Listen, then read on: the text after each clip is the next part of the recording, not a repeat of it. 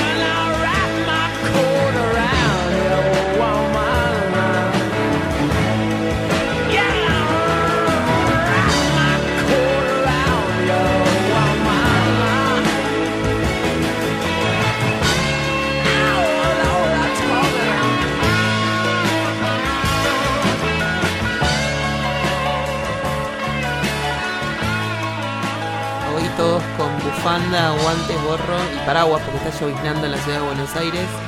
Pero qué bonito. Divino.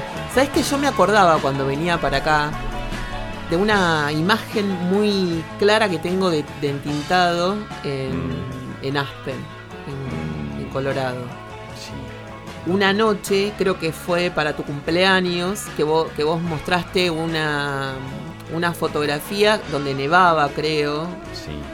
Y que eran de este año la pasé ahí y nevaba. Claro.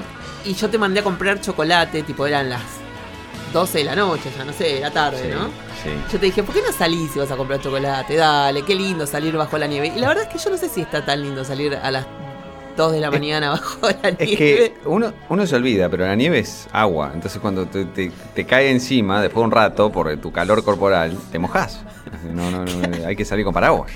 Claro, claro. Claro, claro. No, ¿Qué pero tal? yo ¿Cómo porque. andan? ¿Bien? Sí. Bien, ahí, que bien se te escucha, Willy. Sí, ah, muchas gracias. Lo que es, lo que es ser locutor profesional. Ah, sí, Che, feliz día, feliz día Ah. atrasado, que fue hace unos días.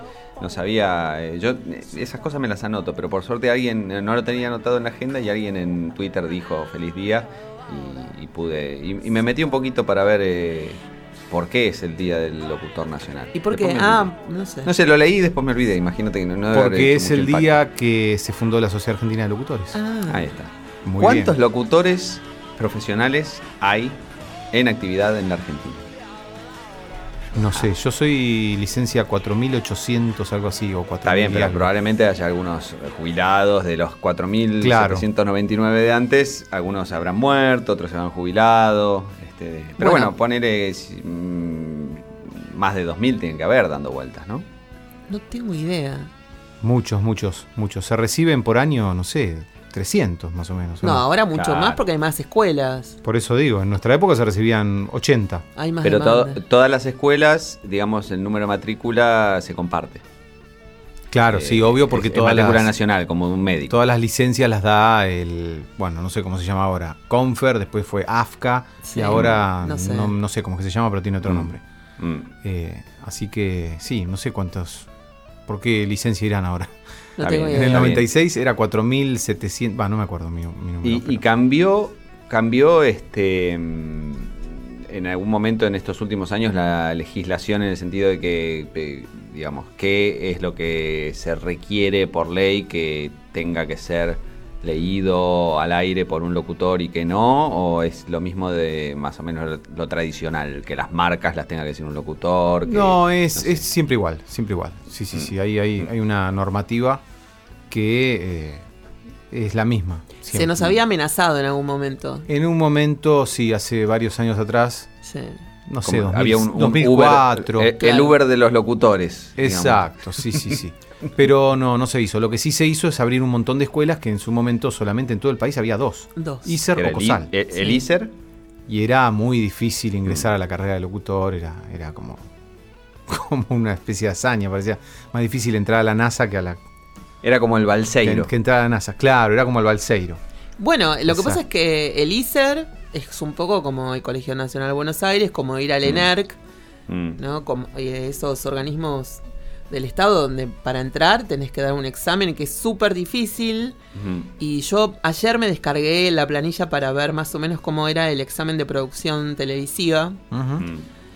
Y dije, bueno, voy a tener que hacer control mental y drogarme mucho para poder hacer esto, porque la verdad es que de vuelta, un examen tan difícil, Claro, qué gana, Susana, ¿no? Claro, pero vos querías hacer esa Sí, carrera. sí, Ah, sí. Productora televisiva. Sí. Para trabajar con Tinelli, ponele. Sí, no, tengo mi propio programa, dos programas ya, Ujú. ar- pero quiero tener el título. Bueno, acá tenemos dos exponentes de las dos escuelas que hubo en su momento. Claro. Por supuesto, una gran rivalidad. Eh, Mucho. Susana Iser y yo, Cosal. Eh, Mira, bueno, o sea, es como el Nacional de Buenos Aires contra, no sé, Lenguas Vivas, no sé cuál es, el ITSE, no sé. Claro, Claro, exactamente. el exactamente. lenguas vivas, porque es pago. Claro, Exactamente. claro. Lo que pasa que el ISER era, bueno, eh, tenía como el, el Nacional Buenos Aires y el ILSE, ¿no? El que Claro. no entra al Nacional Buenos Aires tiene que irse. Hay un chiste, ¿no? Sí. Eh, o sea que, bueno, el, el ISER era como el oficial. De hecho, nosotros a rendir el habilitante íbamos al ISER. claro. Claro, Así que, bueno, yo no entré en el ISER porque me agarró un ataque de locura y me fui de la cámara. En la prueba de, de cámara me dije, ¡ah! Y me fui. Qué persona. Era de esperar que no me iban a, a elegir, ¿no? Sí. sí, sí, me agarraban esos ataques y, y bueno. Che, me metí tengo en otra un duda. jardín. ¿Quién, quién requiere, eh, a ver, quién controla? Porque, por ejemplo, como vos decís, eh, hay una legislación que los locutores son quienes tienen que ocuparse de, de ciertas eh, tareas y no lo pueden hacer otras, otras personas que no sean locutores matriculados. Lo mismo me imagino para producción televisiva. Si hay una carrera de productor televisivo, supongo que uno no puede trabajar de productor televisivo si, si no está matriculado. Sí, o podés, me parece que sí, que es mucho, eh, que es distinto. No podés Pero- trabajar de operador técnico si Operador no tenés, técnico. Si no tenés el, el carnet. Claro, Pero de. Son ciertas legislaciones que defienden alguna fuente de trabajo. ¿eh? De Claro, hecho, la no, carrera no, de se entiende, locutor. se entiende perfectamente, pero ¿quién después regula eso? ¿Quién va y chequea que, que los canales, las Bueno, radios? en nuestro caso, la Sociedad Argentina de Locutores. Claro. mm, pero los ellos van y- productores. y, miran. me parece Exacto, que y te mandan, te ¿eh? mandan cartas dos por tres Sí. diciendo, eh, bueno, todas las Acá- san- acá cosas que sancionaron. Todas las que violaron, o a mí me han llamado por teléfono a ver si yo efectivamente había hecho tal publicidad que, Claro. que, Claro, que aparecía Julian Wage. Sí, claro, claro. Y bueno, y yo sí, yo había ido, había grabado, claro. Después Claro. resulta que, que lo habían, a mí me han pagado como si yo hubiera sido locutor, Sí. pero... Y usan la voz de otro. Y así muchas veces descubrí cosas de, de Sprite, de... Yo sé que algunos productores sí son recibidos en Iser, por ejemplo, la famosa Liliana Parodi es de Iser, pero no sé si todos los productores televisivos son de Iser o tienen un título habilitante o si eso es requerido. Sé que el locutor sí, el operador también, pero me parece que a veces los productores televisivos se, se hacen más en el medio, ¿no? Como... Me parece que sí, me parece que sí. Entonces es como. A mí me gusta por el tema de, bueno, tener una, un- una formación, y, que en realidad es muy parecida a la formación de cine por lo que estuve leyendo, y hay muchas materias que también las podría homologar por mi carrera de locutora. Ah, claro. Claro, ah, bueno. por ahí tenés media carrera hecha ya. Sí, claro. porque ¿sabes lo que es ir todos los días Entre la de, locución y el cine. de 13.30 a 17.30 todos los días las cursás como ir al colegio? Claro. claro. Y ahí medio que me tiré un poco para atrás, pero... No hay medio que no, te corta un poco el día por la mitad. te no corta la laburar. vida. te corta la vida, ¿no? Yo dije, ay, de verdad quiero hacer esto, de verdad quiero tener estos dos programas al aire. Y sí, la verdad es que los quiero tener. Pero, ¿qué, qué programas querés? Porque hoy me hablaste de programas de televisión. ¿Qué? Yo dije, bueno, nada, debe ser alguna cosita que ¿Qué máquina que de no- proyectos esta chica? eh? Es una máquina, es una máquina, no para. Me Yo, dijo, ay, no sé cómo voy a hacer porque yo le de invité a una semana". reunión de locutores. Y me dice, ay, no, no, no. Ni siquiera quiero ir a... tu-". Le dije, después de grabar, quédate a la reunión de locutores que hacemos en casa. Vienen como 20 locutores. No, me muero del Y ataque. bueno, que de hecho recién decíamos, me confundí de día y preparé toda la, la de cena la mañana. para la semana que viene, es en realidad, pero bueno, me queda hecha ya. Eh, bueno, y me dice Susana, no, no, no, locutores huyo, huyo, no, no quiero reuniones. Eh, bueno, y... y No sí, voy. Entonces dijo, pero bueno, cuando hago el programa de televisión, ¿qué? ¿Qué programa de televisión? Tengo dos programas. Ah, dos armados, programas. Sí, Mirá dos proyectos. Pero uno tiene que ser para afuera. En ¿Es, es en inglés? Ese, no, no, no, pero puede ser para, para tu otro, tu otra ciudad. Es, pa- es para vender en otro lado. Claro, Mm. para vender en, en Miami. Pero no sé, la verdad, este, el tema de los locutores. Porque, ¿sabes qué me pasó una Uy. vez? Fui a una, a una cena, por accidente caí en una cena con locutores. En un restaurante. Todos hablando del trabajo del otro, ¿viste? Y yo me puse un poco muy nerviosa. Yo dije, ¿pero ustedes saben realmente quién está al aire? ¿Quién hizo? Sí, obvio. Yo no tenía idea de nada. No, no, no, no, no. Y me puse muy nerviosa y dije, yo no voy más a ninguno de esos sos como, lugares. sos como yo con los argentinos, eh, cu- cuando estoy de viaje y argentinos hago corriendo para el otro lado. Tengo una- Pero es, la- es lo más inteligente que puedes hacer. No, no, está mal, está mal. Es A un mí- prejuicio mío que eh, eh, me, me reconozco como que está mal, pero... Pero, eh, pero, a ver, eh, bueno, yo no, no tanto, no he viajado, pero eh, hay, hay una correspondencia entre el estereotipo y la, y la Sí. realidad, Sí, ¿no? Porque sí, sí. uno dice, pero por favor, mira lo que está haciendo este muchacho Bueno, acá con el locker sí. del, En general me da vergüenza Del ajena. hostel. del hostel, por favor. Claro. Pero mirá, viste. Yo me acuerdo decís- que- Y te sale decir que argentino. La primera vez que viajé, hace muchos, muchos años, cuando tenía, no sé, 17, estábamos justamente en un hostel y se escuchaba la puteada argentina Claro. en el lobby. Claro. No, no sabes que no, ni siquiera pasamos por el lobby. Y si tratamos de, de escaparnos por la ventana, de la vergüenza. Pero eso, Claro. bueno, en Rusia lo vimos por la televisión. Sí, sí, bueno, y Tinto lo vio en vivo. eh. En Hay vivo y que- en directo. Tenemos que comentar algo, cómo estuvo ese viaje a Rusia, Tinto. Muy lindo, muy bonito Rusia. Igual, ver, ¿Conocías? eh, no, no- no conocía. Nobleza obliga, igual voy a decir que todos los argentinos que crucé se portaban muy bien. Así que no, Bueno. no, no, no, no, no hubo, no, no fui testigo de, de barbaridades. Así que mi, mi prejuicio este, quedó, quedó a un costado. Pero hablando de Rusia, mm, muy bonito Rusia. Eh, no, a ver, Rusia es enorme. Claro. Y conocí dos lugares nada más, San Petersburgo y, y- y Moscú, y también muy poco tiempo. Así que no, no puedo decir que conocí, pero lo poco que vi me gustó mucho. Todos los lugares a los que te mandamos. Es verdad. Qué lindo, qué lindo que este En programa serio. me permita En serio, viajar hacer tanto. estos viajes. Claro, Este, pero aparte le mandamos todo un itinerario. Tenés que ir a los museos, Claro. porque en los museos hay muchos gatos, porque los gatos controlan que no haya roedores. Exacto. ¿A cuántos exacto. museos y cuántos gatos viste? He visto mucho, bueno, eh, de vuelta, estuve po- poquito, así que no tuve mucho tiempo de ir a un montón de museos. De hecho, hubo un museo que tuve muchas ganas de ir y, y no, no, no tuve tiempo. Que mm, había, de hecho, había sucursales en ambas ciudades, en San Petersburgo y en Moscú, que era el museo de eh, juegos eh, electrónicos eh, soviéticos. Digamos, las maquinitas como el Pac-Man o lo que fuere, pero eh, de invención soviética, que me parecía algo fantástico para ir a ver y, y no pude ir. Conozco gente que fue y que la pasó muy bien. Y, Pero fui, fui al, en San Petersburgo, obviamente, al Hermitage, que es una locura de grande. Este, y vi, vi gatos no adentro, sí afuera, en los, en los patios y los jardines. Eh, vi varios gatos como que eran del lugar. Era como Claro, es que son del no era lugar, Que los espantaban, como- claro. Eran, eran cu- cuidados por la gente de ahí y que andaban ahí paseando. ¿No Después de, también las- de los lugares donde más Sí. aman a los gatos? Sí, ¿Publicaste Japón vos y? Rusia, sí. Japón y Rusia, aparentemente. Así que. Y hay bien, unos, unos lugares donde en las cornisas, porque mm, eh, Julián y Sole cuando estuvieron por Rusia, que son unos amigos de mi gato dinamita, viajaron, nos sacaron un montón de fotos para, para ir posteando y había una que estaba en una en, en un edificio y le tenías que poner una moneda en la boca al gato, no sé cuál era el, como para la suerte, una cosa así. Creo que tenías Ajá. que tirar y invocarle al gato, Mm. una cosa medio imposible. Capaz que nosotros si íbamos tirábamos la estatua, ponerle, se nos caía un pedazo de la mampostería porque le pifiábamos.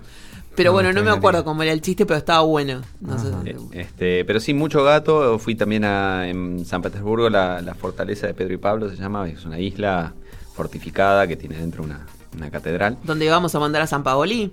Ahí vamos a mandar a San Paoli. Mm. Ahora espero que. Ahora creo que ya volvió, pero estaba para encerrarlo. Era, era una gran oportunidad. Y ahí también había gatos. Y, y bueno, y mandé algunas fotos también de. eh, en los museos de, de esculturas, gatunas. Y, y bueno, en, eh, en un momento. Lo, lo más lindo del viaje, mm, fuimos a. Cerca de 30 kilómetros de San Petersburgo estaba eh, un lugar que ahora se llama Pushkin por el escritor y poeta y antes se llamaba de otra forma que no me acuerdo, pero era donde Catalina este, construyó su residencia de verano. Ah, qué lindo Este, eso, sí, sí, sí, sí, sí. un jardín de, de 100 hectáreas con lago, una cosa que no se podía creer, y, y la- la- el lujo de- del palacio, que lo están restaurando. Este es un palacio que, como toda Europa, siempre las guerras, eh, toda reliquia es muy difícil que sea original porque las guerras eh, varias que, que- que hubo en la región este, no, no, no, no dejan mucho en pie de lo, de lo que era originalmente. Ese palacio fue tomado, eh, bueno, primero eh, eh, durante la, la revolución en, en el 18, este, obviamente sufrió invasiones y sé yo, y después que estaba más o menos siendo mantenido por los empleados, qué yo, eh, en la invasión nazi, que bueno, no llegaron, sitiaron San Petersburgo, pero no pudieron entrar, pero sí esto que eran las afueras, llegaron. Este, y hay toda una historia que te cuentan los guías, que las empleadas de ahí, empleadas y empleados, este, cuando se enteraron que estaban llegando las tropas alemanas, eh, empezaron a, a salvar todo lo que podían de- del, del arte y de las cosas y las reliquias y las antigüedades que tenían ahí. Por ejemplo, las estatuas eh, del jardín hicieron pozos en el jardín y las enterraron. Este, había tremendos murales y, y tapices y pinturas que las, la- eh, algunas las eh, descolgaron y las escondieron en iglesias y en catacumbas y qué sé yo. Otras directamente le hicieron una, una pared adelante. Había un, un salón que está todo recubierto en ámbar, en pedacitos de ámbar y directamente le hicieron una pared adelante. Pero bueno, los, los alemanes la, la descubrieron y, y todo lo que encontraban se, se lo, se lo llevaban, lo cargaban en los trenes y se lo llevaban este, para, para Alemania. Pero, y de hecho incendiaron todo, hay fotos de, de, cómo había quedado incendiado y, después este, lo fueron restaurando con los años y ahora está prácticamente como, como en su mm, apogeo. Y bueno, está, eso está muy lindo y también mucho, mucho gato en los jardines y mucha decoración, que también mandé alguna foto de, de bajos relieves y, y detalles este, con, con gatos. Así que hubo, hubo mucha presencia mucha presencia este, felina en el, en el viaje a Rusia. ¿Y te tomaste un, un té negro con, con cereza o no? Me tomé, tomé té negro con cereal. Fuimos, de hecho, llegamos y lo primero que hicimos fue, y estábamos caminando y encontramos un, un restaurante típico eh, ruso, así que hubo ahí té negro y lomo strogonoff y este algunos pescados, hay un guiso de pescado que no, no me voy a acordar cómo se llama, que también este, lo probé. Muy rica la comida rusa. Este, La verdad, muy, muy fresco el pescado, obviamente, bueno, sobre todo en San Petersburgo, que está ahí al lado del Báltico, ¿no? Este, Pero bueno, todo muy interesante. Y Moscú, eh, también pasé muy poquito tiempo, un par de días, pero estábamos cerca de la, de la Plaza Roja, así que bueno, toda la zona esa que realmente estaba, si normalmente está lleno de turistas, eh, estaba eh, doblemente lleno de turistas y encima todos con camisetas de, de equipos de fútbol. Así que no sé qué hubiera pensado este Marx o Khrushchev o de todo de toda esa horda de, de salvajes con camisetas de fútbol de todos los países pero bueno este igual todo muy ordenadito y muy muy cuidado este y, y el, el prejuicio que uno tiene del estereotipo del- de los rusos algo mm, parcos y, y este mm, con cara de pocos amigos eh, o medio medio torbos en la mirada eh, confirmado eh, son, Ah, pensé que ibas a decir desmentido. No, Claro. no, bueno, en general las, pensé las que ibas a decir que de muy cálidos, eh, te No, cayeron no, bien. la- es así, las fuerzas de seguridad transmiten directamente, eh, te, te da, te da miedo, este, pero Ah, es a propósito, o sea, na- Sí. este, se, se ganaron, se ganaron su, su reputación a fuerza de verdad y hay videos dando vueltas y de gente que Sí. se quiso hacer la, la viva, no sé, este, festejando y, y rápidamente los ponen en vereda. Y, y la, digamos, la gente normal, o los que uno se cruza, o los que puede, puede ver en no sé, un hotel, un restaurante o en cualquier lado, hay algo medio también en común con, el resto de Europa del Este, que hay una cierta... mm, para nosotros, ¿no? Y esto es este porque uno lo ve en contraste con, otros lados, pero hay una cierta mm, osquedad o parquedad o, o cierta forma de hablar un poco cortante, que después uno ve que en realidad es porque son así, no es que es mm, mala fe o, o enojo, este, simplemente eh, tienen, tienen esa forma de ser, pero no, no, no es por poco amistosos, eh, es como, es como son. Pero más allá de eso, este, gente muy, muy amable y muy y todo muy muy bien mantenido, muy lindo. Este, lo poco que vi, este, muy lindo. Y después tengo gente amiga que yo, yo- nosotros nos volvimos, pero gente amiga que fue a la zona del, del partido de octavos de Argentina, que fue en Kazán, que fue es la zona de los tártaros, digamos ya entrando más para el lado siguiente, todavía en Europa, pero más para el lado asiático.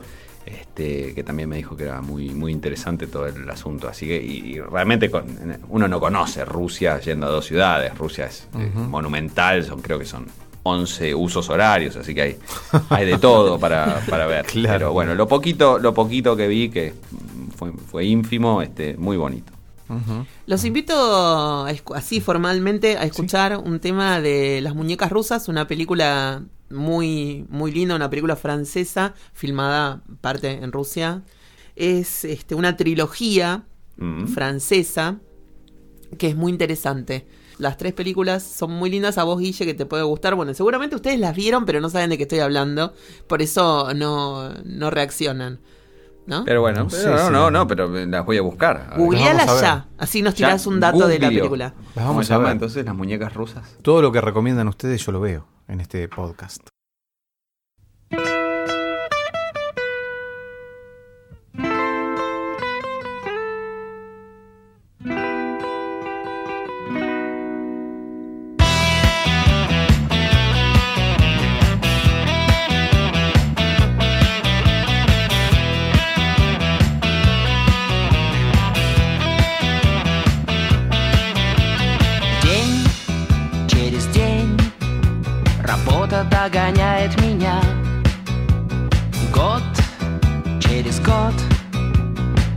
девушки бросают меня.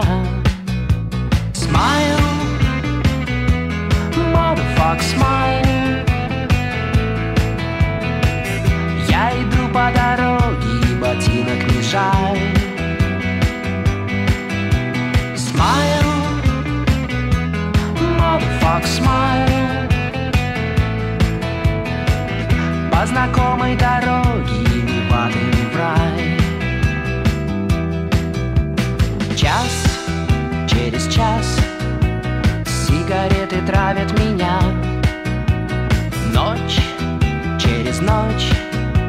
Бессонница терзает меня.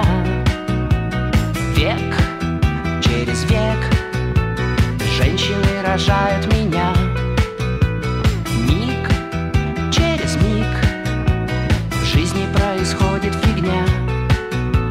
Smile Motherfuck smile. Я иду по дороге, и ботинок не жаль. Smile Motherfuck smile По знакомой дороге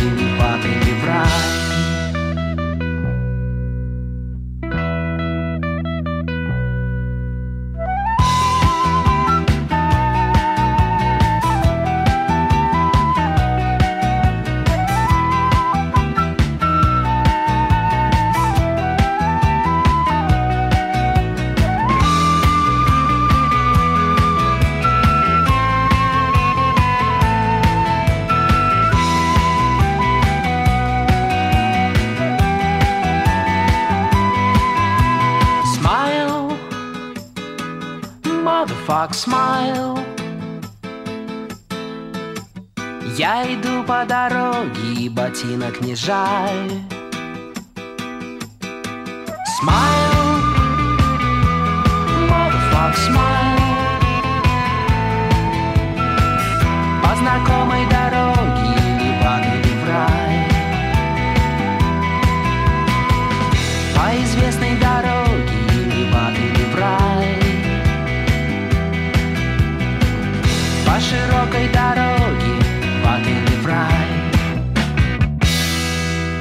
Venir Karina Doso de visita y como está muy ocupada, muy atareada, ocupada, muy nos ocupada. llamó a último momento de que no quería presentarse en este podcast, Sí, sí, sí. ¿no? Por, por descarte, si ella está tareada, nosotros estamos al divino botón. Claro, exacto.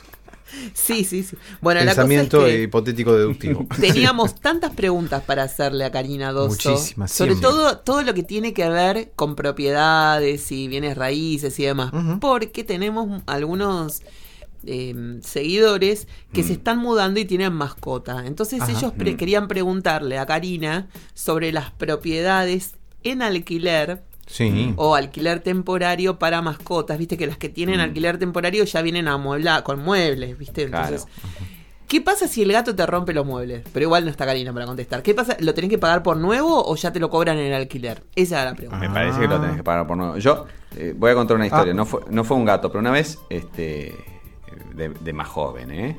Eh, para, para que entiendan eh, mi actitud. Estábamos en un hotel y justo el último día, eh, no sé, estábamos haciendo las valijas, nos estábamos yendo. Y me apoyé o me senté sobre un escritorio que tenía un vidrio, ¿viste? Cuando una mesa tiene un vidrio que la recubre. Sí.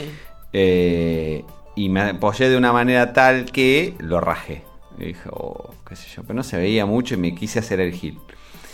Y poner que era 20 minutos antes del checkout. Bajo a checkout y, bueno, sí, sí, alguna, algún consumo de frigobar. No, no, nada, no, no, no. Me hacía el gil yo. Y dice, bueno, y le tengo que cobrar el vidrio roto. Tenían una foto, una foto, ve acá. Sí, sí, tiene razón. Ah, no me di cuenta, me hice el gil. Pero yo creo que si una, un lugar de alquiler amoblado, uno lleva un. Vamos a, no vamos a decir un gato, pero. Porque acá somos defensores de los gatos. Pero poner un perro, ¿viste? Los perros chiquititos. O un todo que mordisquean. este, o un niño que mordisquea. O a también. una Susana o a un Guillermo. Susana, un Guillermo. Eh, un Diego. eh, Un Diego, puede- un Diego, eh. Puede pasar, que puede decirlo pasar. Y, los gatos, por ejemplo, los gatos, eh, si hay un sofá o, o algo de tele, qué sé yo, viste que se, se- se, eh, afilan las uñas. Eh, yo no sé si hay mucho lugar de alquiler temporario que te van a dejar entrar con mascotas. Bueno, una de nuestras seguidoras y amigas, eh, Carola, decía que ya no dejan entrar ni con niños. Entonces imagínate si te van a dejar entrar con un gato. Y Claro, no, claro. y es así, pero sobre todo por las cosas amobladas. Lo que sí estoy viendo, eh, ahora volveremos al, al tema de los alquileres y del, este, real estate, Pero lo que sí estoy viendo es que mm, cada vez más, y no solo en Estados Unidos, sino y también acá y en Europa, mm, ahora lo estoy viendo también, eh, cada vez es mayor el número de lugares, bares, restaurantes, hoteles y qué sé yo, que dejan entrar a la gente con su, con su perro, eh, en general es perro, ¿no? Gente que está paseando su, su perro y va a comer a un restaurante y no es que te hacen sentar afuera. Podés entrar y entra el perro y si el perro se porta bien no tiene ningún problema. Este, restaurantes lindos, con alfombre, qué sé yo. Y yo no sé si es por ley que los obligan, pero he visto que son muy, muy amistosos para con las mascotas ya en un montón de establecimientos. Sí, yo no sé si estoy tan de acuerdo con eso. Bueno, eh, sé que está pasando. No, sí, seguro. Pero te, lo comenté la vez pasada, me parece que en Facebook, que no sé si, porque también hay que pensar, ¿no? En el perro. Bueno, el perro está más humanizado casi que el hombre. Sí. Y entonces capaz que se porta bien y no hay problema. Pero a la persona que no le gustan los perros, o incluso si el perro se asusta y tira algo, o bueno, se pone a ladrar, complicado. Y además el perro también se estresa, ¿no? Con Sí, igual tanta yo- gente molestando. Todos los que vi en esto son perros que se nota que están recontra acostumbrados, que Claro. entran y se portan mejor que el dueño. Claro. Se sientan ahí, este, por ahí le ponen un platito con agua y ni mu, se quedan ahí tranquilitos hasta que se va este, su, su dueño. Este, la verdad que, que no vi ningún perro que, que la pase mal. En general, muchos de ellos no solo son mascotas, hay varios que son eh, animales de compañía o animales de servicio, ¿no? Claro. Este, para gente con problemas visuales o gente con problemas emocionales, que en muchos países tienen algún distintivo, en general les ponen algún tipo de, de manto o algo así que, que dice este animal de, de- de compañía o animal de servicio, y esos son ya profesionales, vos lo ves que Claro. los tipos se, se saben manejar perfectamente, pero aún las mascotas, digamos, comunes y corrientes, llamémoslas así, este se ve que ya se están acostumbrando y no, no, no se estresan por estar en un lugar con otra gente, como se Claro. los ve muy Yo fui a uno en. San Isidro, en el Bajo de San Isidro, donde permitían mascotas. De hecho, fui con, uno, con unos amigos que fueron con su perro. Yo estaba desde antes en el restaurante esperándolos a ellos y cuando llegaron con el perro, yo lo primero que digo, hola, ¿cómo estás? Y lo voy a tocar y me dijo, eh, sí, ¿te lavaste las manos? Porque Ah. no nos gusta que toquen a lo- al perro si no se lavaron las manos para no contagiarlo. ¿De qué? Vos. Es un Claro, perro, claro. ¿de qué lo voy a contagiar? Sí, tengo alcohol acá, mirá, tomá. Bueno, eso por un lado. Claro. Después, bueno, yo le compartí un poco de mi comida al perro, porque el perro sí com- come... Vos insistías. Vos No, no, también no, te porque dicen, no lo toques, bueno, bueno, pero acá le doy acá un... Ah, comida, le dio. No, no, Un me cigarro. pidieron, no, me pidieron, me dijeron, eso no lo vas a comer, se lo podemos dar. Sí, sí, sí, dale, dale. Entonces le corté chiquito y se lo dieron. Pero cuando la chica, la moza se acercó Mm. y no me acuerdo si miró al perro, no, no lo mires, por favor. Ah, bueno. No lo mires a los ojos, me, me- me- me- lo intimidas. Bueno, como demasiado complicado. O sea, si vas a un lugar público Claro. con tu perro y alguien se acerca, no digo que venga eh, cualquiera a tocarlo porque no sabes cómo va a reaccionar el perro. No, Por ahí a te saca un dedo. o a, o a Ah, chumbarlo. no podía mirar a los ojos como a Luis Miguel. Por favor. Por favor. Y yo me sentí. Coño, me- el perro. Perrito hermoso. Pues por favor, que no lo puede mirar a los ojos al perro. Por favor. Oye, pilla, el perro. No, fue un momento así como Vamos, de mucha. güey, es un poco mucho. Un poco de mucha, mu- mucha tensión. La verdad es que dije, ¿para qué traen el perro? Si se van a portar paranoica, así como unos paranoicos, como unos Claro, locos. Pero ¿qué sería de nosotros sin la gente rara para poder hablar de la gente rara? Sí, sí. Hablando de, este de cosas podcast es raras. 80% hablar de gente rara. Hablando de eso, me contaba hoy Karina Doso, mientras lamentaba mucho, bueno, primero se reía de, de la cena que yo había organizado Sí. eh, para 20 personas. Vos organizaste. El día equivocado. Claro, vos organizaste una Claro. cena en tu casa para Sí. 20 personas, cocinaste Sí, para 20 personas, preparé todo. pero con una semana de Junté las hojas del jardín. Claro, todo, todo, todo, Todo. pero la cena es la semana que viene. Claro. Y vos no lo sabías. No, no, me enteré cuando dije, che, Diego, ¿quién trae el pan? ¿Puede traer alguien o compro yo? Pero ¿para qué querés comprar el pan una semana antes? ¿Cómo una semana antes? Bueno, y así tengo varias cosas, ¿no? Como, por ejemplo, estar yendo, eh, un amigo me llama, che, estamos en la terminal, ¿venís? Eh, no, no es mañana el viaje. No, tarado, en, en una hora sale el colectivo. ¿Qué? Bueno, en ese caso yo dije que Me dice el tonto, dije, sí, ya sé, tarada, ya sé, estoy yendo. estoy- Bueno, y llegué a mi casa, no sé, ni lo que pus- puse en el bolso y salí corriendo, ¿no? Por eso Eh, nos llevamos también. Exacto. Karina Doso es de nuestro equipo también, ¿eh? Y a Diego lo estamos contagiando. Sa- Y a Diego lo estamos contagiando, ya lo vemos. O por ahí se está animando a, Yo cuento una a de- mostrar esa hilacha. Claro, es verdad, es verdad. Está sacando la. Exacto. Bueno, Karina me contaba hoy que dice, mira, el otro día fueron a una a una fiesta, Sí. toda la familia vestida de fiesta y la fiesta no era ese día, era 10 días después, ¿no? Entonces dice, bueno, peor cuando involucras a toda tu familia y todos vestidos de fiesta, con traje, lo otro así, con el vestido, todo, tocan timbre. No, no es acá, eh, es la- dentro de 15 días. No, no, buena, terrible. Bueno. Ah, yo voy a contar una anécdota. A Cuando eh, yo era muy chiquitito, Bueno, hasta ahora se está animando de este modo. Cuando yo era muy chiquitito, No, cuando no, yo era joven en todo- otra época. Es, es culpa de mis padres. Bueno, eh, De a tampoco poquito. de ellos. El asunto es así. Yo era chiquitito y vivíamos en Tierra del Fuego, ¿no? Y. mm, Mientras eh, se arremanga tinto y se va poniendo como entrando sí, en sí, calor. me agarró calor. Eh, y vivíamos en Tierra del Fuego y nos había invitado una amiga a la estancia de sus, creo que tíos, por decir algo. Eh, una estancia que estaba medio día al sur, yo no sé si no era tipo La Pataya, una de esas estancias, las estancias más australes del mundo, un lugar muy muy lindo. Y dice, sí, sí, nos encontramos allá tal día. Bueno, este, y cada uno iba por su lado y nos íbamos a encontrar allá. Y pasó que llegamos nosotros, este, mi papá, mi mamá y yo, mi hermano todavía no, no existía.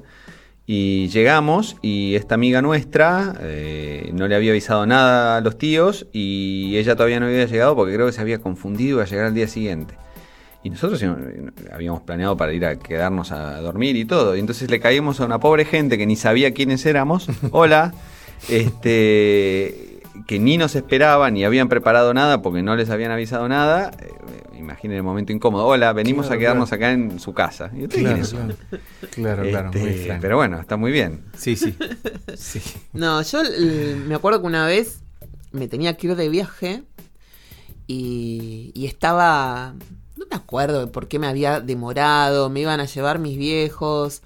Yo diciendo, no, esto es aeroparque, aeroparque, papá. No sé por qué no me entendés. Me voy por aeroparque. Bueno, está bien. Yo sobre la hora, ya me habían dicho como 50 veces, apurate porque vas a llegar tarde. Bueno, llego a aeroparque, los despido. No, no, no, no se queden porque no, no soporto las despedidas, váyanse. Una mala onda la mía, como siempre.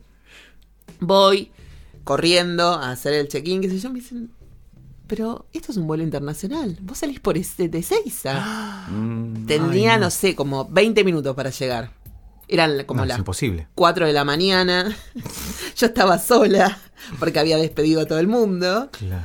Yo digo, ¿y ahora cómo mierda hago para llegar? Si por suerte llegamos, llegamos justo cuando cerraba la puerta. Pero mirá vos, ¿eh? Y después cuando la llamo a mi mamá, che, mamá, ¿sabés que tenían razón? Era de, que salía de seis a mi hijo. Y pero, Pero- sos una estúpida, Susana, pero Ay, pero estábamos vos la de- se la dejás picando. de-. Vos ahí no le tenés que decir nada. No, no, no. Ya está. Sí, Si dejaste total, picando. ¿qué cambia? Claro, claro, No tiene por qué enterarse. para cuando me fueran a buscar. claro. Tinto, ¿y vos que viviste en tantos lados cuando te preguntan de dónde sos? ¿Tenés un lugar para ¿Vos decir yo soy de tal lado? Encima es terrible porque yo eh, nací en Lomas de Zamora. Claro. Porque, bueno, mi, mi, mis padres, la familia de mi papá es de ahí de Adrogué, la familia de mi mamá también de Turdera, toda ahí cerca de Lomas de Zamora. Pero nací y creo que menos de un mes tenía cuando. Porque ya mi papá estaba viviendo, mis papás estaban viviendo en Tierra del Fuego. Mi mamá había venido a tenerme a mí, pero, pero digamos, nací y me fui y estuve cinco años en Tierra del Fuego. Entonces, pero igual yo digo que soy de, de Temperley, que es, digamos, Ajá. mm, donde vivieron siempre mis, mis abuelos y donde cuando venía de vacaciones me quedaba ahí. Después cuando volví a la Argentina eh, me quedé viviendo ahí. Este. Entonces soy de Temperley, pero en realidad Pero- mi infancia la pasé en Y de ahí es Nati lados. también. De- sí, ella es de Lomas, de Banfield, ahí cerca, todo cerca. Qué groso eh, vivir en, eh, en Tierra del Fuego, incluso en aquella época que había muy poca gente, ¿o no? Sí, no había, había muy poca gente. Yo me acuerdo, viste cómo es, uno de los recuerdos de infancia se le mezclan con las anécdotas, con las fotos, con no sé qué es recuerdo y qué es eh, cosas que me contaron, pero algunas imágenes tengo y era, encima yo vivía no en Ushuaia, que es un poco más fotogénico, sino en Río Grande, que es este un poquito menos, menos turístico, digamos. Así que era, era muy. Y encima los primeros años, eh, mi papá siempre trabajó en, en petróleo, por eso viajábamos tanto y nos mudábamos tanto, ¿no? Ujú. Íbamos a donde iba, a donde había petróleo. Y los primeros años, yo creo que los primeros dos años de mi vida vivimos en un tráiler, no era ni siquiera una casa, digamos, tenías ruedas. Sí, sí, sí, contaste, Era, un- contaste. eh, era el tráiler, entonces este eh, era, era muy, muy. Yo me acuerdo, me gustaba, eh, porque yo estaba en la nieve y la pasaba bien, pero creo que debe haber sido muy difícil para, para mi mamá. Este, va, para los dos, mi mamá y mi papá, pero pasaba que mi papá se iba a trabajar y mi mamá se quedaba cuidándome, o- y después empezó a trabajar también, pero este, eran, eran lugares medio de pioneros, ¿no? Medio de que te ibas ahí a la, a la frontera. Eh, pero era lindo, yo la pasaba bárbaro, tenía un montón de amigos, este, mis primeros amigos eran todos, muchos de mis vecinos chilenos, así que muchos, muchos chicos chilenos que eran los únicos que se animaban, yo me acuerdo, este, a meterse al agua, en verano, obviamente, pero igual en verano el agua es congelada, en Claro, claro. Fuego, pero, pero se metían al agua, este, tenían como, como, estaban como más acostumbrados, los argentinos no se metían al agua, y los Claro. chilenos se, se metían al agua y se la bancaban perfecto. Yo Justo creo que se viene la serie. Yo estaba pensando, ¿sabes qué? En, en las palabras Tinto. de Lucrecia Martel, que yo te mandé el otro Sí. día, eso de que para filmar solamente hace falta una familia y estar atentos. Bueno, Sí, yo me imaginaba ya la película de Tinto. Claro, ¿No? Con el claro, tráiler. sí. No, Sí, pero sí, sí. encima eh, lo, lo que nos falta es, por suerte, siempre nos llevamos todos bien. y no- no- no- nos falta un, un villano, no tenemos un Luisito Rey en la familia. Ajá. Hubiera estado bueno Ah. un Luisito Rey en la familia. No tienen un villano. No, no, no, por suerte no, no, no. En general, este, somos una familia, a- aún la familia extendida, ¿no? Tíos, primos, Sí, sí, sí. todos más o menos bien, digamos, salvo, salvo algún chisporroteo familiar, cada tanto, como todas las familias en general, Claro. tipo, si hoy, si hoy tenemos que juntar a todos los tíos y primos, nos juntamos felices de la vida. Este, estamos todos, nos llevamos todos bastante bien. No estamos es todos medio normal. desperdigados por, por el mundo, pero nos llevamos todos bien. No es muy Claro, normal. claro. Yo te lo. Bueno, te- por eso se llevan bien, porque están todos desperdigados por el mundo. También, claro, no nos vemos. Bueno, no tenemos que encontrar un conflicto, Tinto. Algo, algo tenemos que encontrar. Y no, hay que meterle un poco de ficción. A, Claro. ¿Sabes lo que voy a hacer? Voy a, a, a introducir en tu familia a algún miembro de mi familia y enseguida se Claro, ahí podemos Yo- combinar algo. Para mí, sí. para mí tenemos que hacer eso.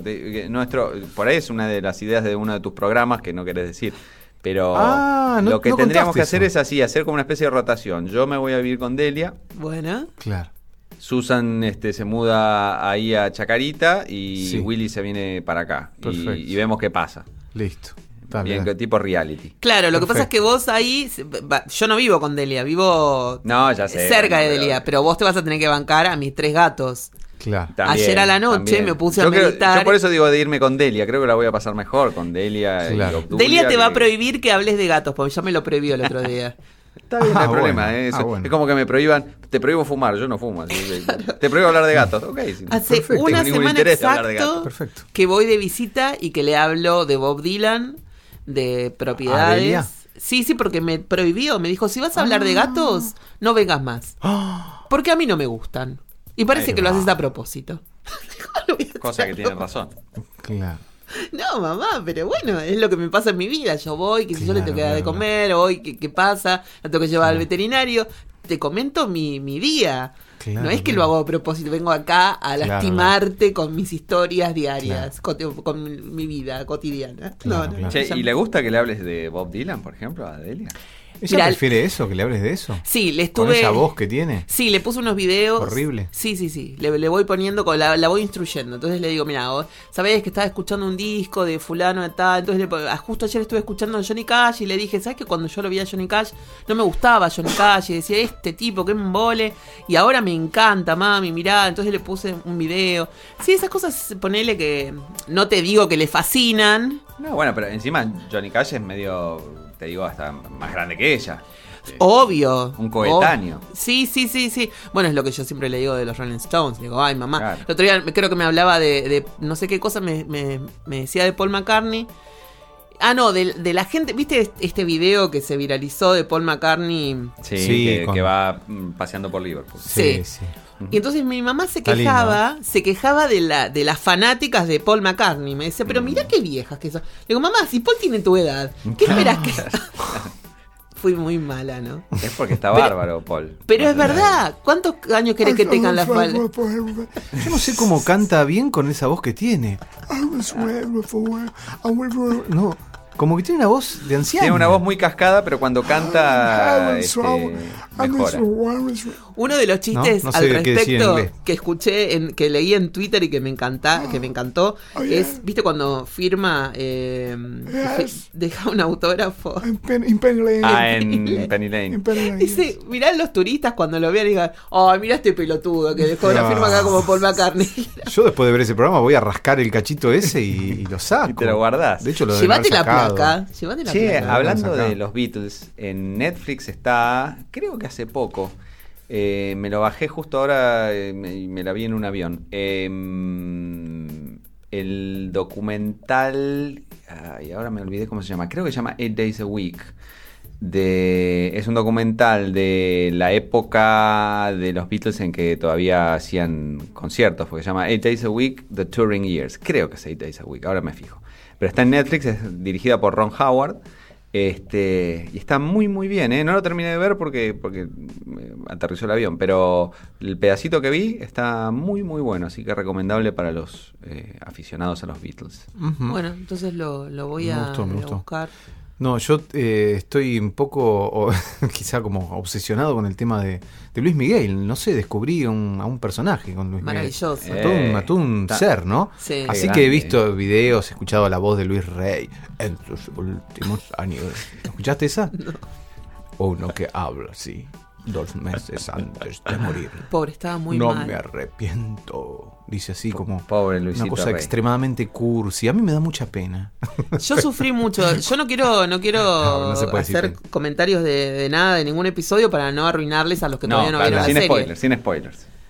Pero No se puede decir pena, ¿no? llega un decir. momento en donde medio que me conmuevo. Sí. Y vos es que a- en todo este trajín que tuve familiar, mientras la Sí. acompañaba a mi madre, yo le llevé la serie para que Ujú. ella pudiera verle, qué sé yo. Ajá. Y no le gustó la trama. Me dijo que la trama no estaba muy elaborada. Le digo, mamá, Ah, bueno, Es es- la vida real, hay que decirle. Parece que es la vida real. He visto. He visto a la, a la ex mujer, ¿no vieron? Eh, De, el representante de él, del Sí, famoso Hugo, al sí, hijo de Hugo. sí, sí, sí. Sí, sí. Es, es más, el otro día, de vuelta, sin spoilers, pero bueno, hay una, hay una prima, que es medio prima lejana, pero también. También tienen relaciones entre primos lejanos. Bueno, por eso. se llevan esta- bien. Esta prima que también es un interés romántico. Tenemos que encontrar un que- conflicto que y no, no estoy descubriendo nada porque viene de los últimos. Hay como cinco capítulos. con Ah, no, pensamos que era tu prima. No, no, no, yo no. No, está la hablando, de la prima de Luis Ah, Miguel. ah, de la prima No, de no, Luis Miguel. no, no, no, Bueno. yo.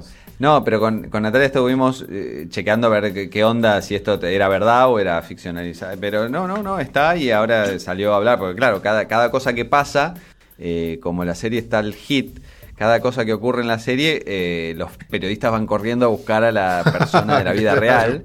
Y entonces la, la encontraron a esta, esta chica, que es la, la hija del, del multimillonario este, que en un momento le da una mano a Luis ¿No Miguel. se llama Erika? Sí. Erika, sí. Sí. Este, y, y la, la, la encontraron, la encontraron, tampoco tuvieron que buscar mucho, era, parece que era fácil de encontrar y bueno, le hicieron una entrevista y ella fue muy, muy, este, estuvo muy bien en sus declaraciones, por lo menos por lo que vi, este, muy, muy acotada.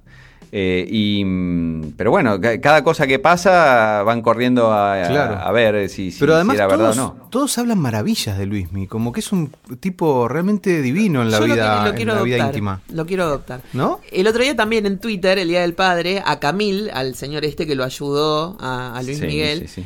Eh, el hijo de Camil le había puesto papá, muchas gracias por ser tan gran padre, feliz Hmm. día, no sé qué, y, y una fanática de Luis Miguel le mandó un mensaje, gracias por haberle pagado Lo- haberle La prestado guita. la plata a Mickey Para para, que- pagar Hacienda. Sí, sí, sí, sí, sí. Me, vi, me pareció genial Claro, además, porque ahora obviamente todos le vamos a ir a agradecer a Camil por, Claro. haber, por haberle dado un... Pero parece todos hablan de un tipo maravilloso que les parece muy poco probable que haya dicho esto de que no lo miren a los ojos o todas Eh, esas cosas. ra- a ver, Como por que era lo que muy, se muy ve, afectuoso. Yo creo, sí, yo creo que es fascinante porque justamente con Luis Miguel, que no pasa por ahí con otros, que siempre fue muy reservado, ¿no? Este, que a lo sumo uno veía una este, mm, conferencia de prensa donde eh, contaba un poco de, de la parte artística, de su recital que yo, pero nunca quiso hablar mucho de su, porque y se ve en la serie que, que, mm, cuando, cuando este, se abrió un poquito, este, se sintió medio traicionado por la prensa que yo, entonces después fue muy cerrado. Eh, no se sabía mucho de la vida de Luis Miguel, Nada era todo conjeturas. Entonces ahora Pero bueno, parece que el hijo de Hugo, su representante, y Mm. la, la mujer de él dicen que era un tipo que tenía su grupito de amigos, muy fiel a su Mm. grupito de amigos, o sea, no, no, no sé, un, un pibe muy... Los, ma, los Muy querido por todos. eran- son pa- los, los... El hermano de Donald. Claro, porque. Donald. el- Donald, Donald, Donald. Donald McCluskey. Claro. Ah, Compañeros. chiquitos, Ah. chiqui- Ese sí, Donald. sí, la sola hacia el viento. El hermano es el, el, digamos, Hugo. que es, eh, no, No. el asistente de Hugo, uno Ah. que, que le lo llaman McCluskey, uno rubiecito. ah, Sí. ah, mirá. Sí. Sí, sí, a Matías McCluskey él le compuso Verano Naranja. Eh, Donald, ¿no? Ajá. Ya estamos mezclando todos los No, años. no, no, ya es. Sí, bueno, yo te cuento porque, bueno, me encanta Donald. Ujú. Pero bueno, eh, me encanta que nosotros estamos en la cresta de la ola, porque este podcast no es otra cosa que, que estar, eh, es casi casi como un intratables o un este Sí, animales sí. sueltos, ¿no? Yo Hablando creo que de- tendríamos que empezar a hacer entrevistas con los personajes reales de nuestras vidas. A Delia tendríamos que entrevistarla, a Nati, a... Bueno, qué sé yo, ¿a quién más? Delia dice todo el tiempo pregunta. ¿pero van a, van a decir mi nombre? Digo, sí, mamá. Dice, Uy, ahí no nos hace juicio. Sí, bueno, acá también yo tuve que cambiar todos los nombres. Carlitos, Sí, sí, sí. Carlitos. Estela, Silvia. Sí. Sí. Silvia. Muy Son genial. unos nombres muy, Sí, muy singulares, ¿no? sí, sí. Igual acá sí, ya sí, está. allá me prohibieron totalmente hablar. Sí, mi familia también. A vos no, parece que no. Sos el único No. que no. Porque él está en armonía. Es el único Claro. que tiene una. A ver, yo tampoco cuento intimidades, cuento cosas que en realidad me parece que son, son divertidas Ah, y bueno. graciosas. y no- no- o sea que no- si seguimos la cuestión lógica que decíamos antes, nosotros contamos No, intimidades. no, quiero decir que nadie, no, nosotros no estamos diciendo nada malo de nuestra familia. ni estamos diciendo- No, yo a veces ¿Se sí. acuerdan cuando mi viejo se afanó, no sé, entró a, hizo un boquete en el Banco Río? No, no, estamos contando cosas, cosas simpaticonas, está muy bien. Sí, pero bueno, yo cuento que mi familia, no sé, por ejemplo, que, que cada vez que hay algún problema de alguna mascota dicen vos porque saliste a tu abuela, que era la única que quería a los animales. Por eso todos lo- odian a los animales, por tu abuela, ¿viste? Una cosa espantosa. Y eso Claro, yo lo cuento. ¿La abuela cuento. Sabina? La abuela Sabina. Ah, Mi abuela que era la, la proteccionista de animales. mirá vos, la abuela Sabina. Sí, sí, sí. Tenés sí. muchos recuerdos lindos de la abuela Sabina. Sí, sí, muchos. Como la chocolatada que te hacía, ¿no? Sí. Sí, sí, Sí, me, sí. me prepa- preparaba todas cosas que aparentemente eran horrendas y a mí me encantaban. Claro. Está muy bien. Sí, yo les conté que mi abuela no veía, ¿no? Muy bien. O sea, cuando ella murió muy, muy, muy, muy, muy, muy grande, pero tenía cataratas y, y era muy coqueta, entonces se ponía No unos anteojos negros Mm. enormes Mm. Para no tener que usar, eh, para que, no, no sé, para que nadie viera que no, que no estaba viendo, no sé para qué, pero ella se ponía los anteojos negros. Ujú. Y una vez eh, íbamos caminando y había un bache en la calle gigante de estos que hacen, viste, no sé si el gas o, o el agua para, para arreglar algo. Y ella En estaba. esa época sería Segba. Claro, puede ser. No, Claro. no, no, fue no, tampoco hace tanto. Y, y se iban caminando hacia el bache. Y todos gritamos, te vas a caer, te vas a caer. Y ella decía, ay, pero como si estuviera ciega. Y sí, no veía, no Claro. veía. Bueno, y con esta cosa de que no veía, muchas veces mis primos decían que ella confundía los ingredientes. Por ejemplo, en vez de agarrar harina, agarraba Ah, veneno sí, para sí, hormigas. Claro, claro. Bueno, ese, ese es un poco más complicado. Eso sí, pero no creo que haya agarrado veneno para hormigas. Pero, Bueno, eso- claro, claro. Eh, Pero en vez de azúcar, sal, ponele, Claro, que capaz te un ponía un, poco de sal Sí, en la sí. comida y que todos, nadie comía lo que ella servía. Claro, claro. claro. ¿Y vos sí?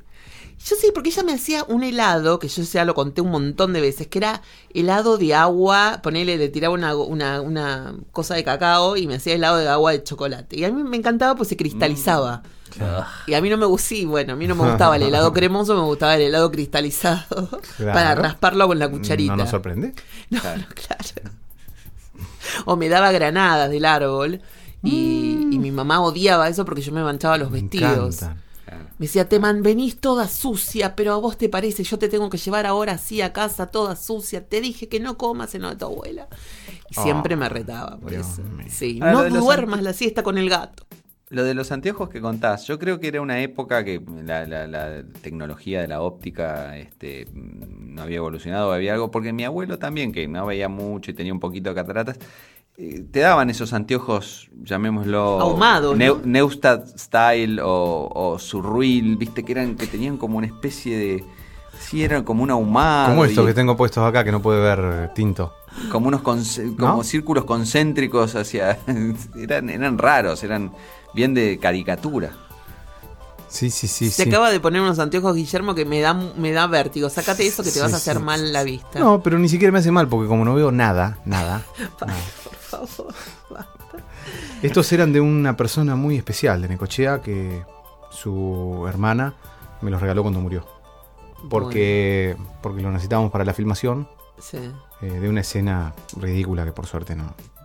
¿De que, No Estamos hablando de tu, de tu película de inminente estreno. que que Inminente estreno, inminente estreno, ¿eh? Sí. Ya tenemos el, el primer armado.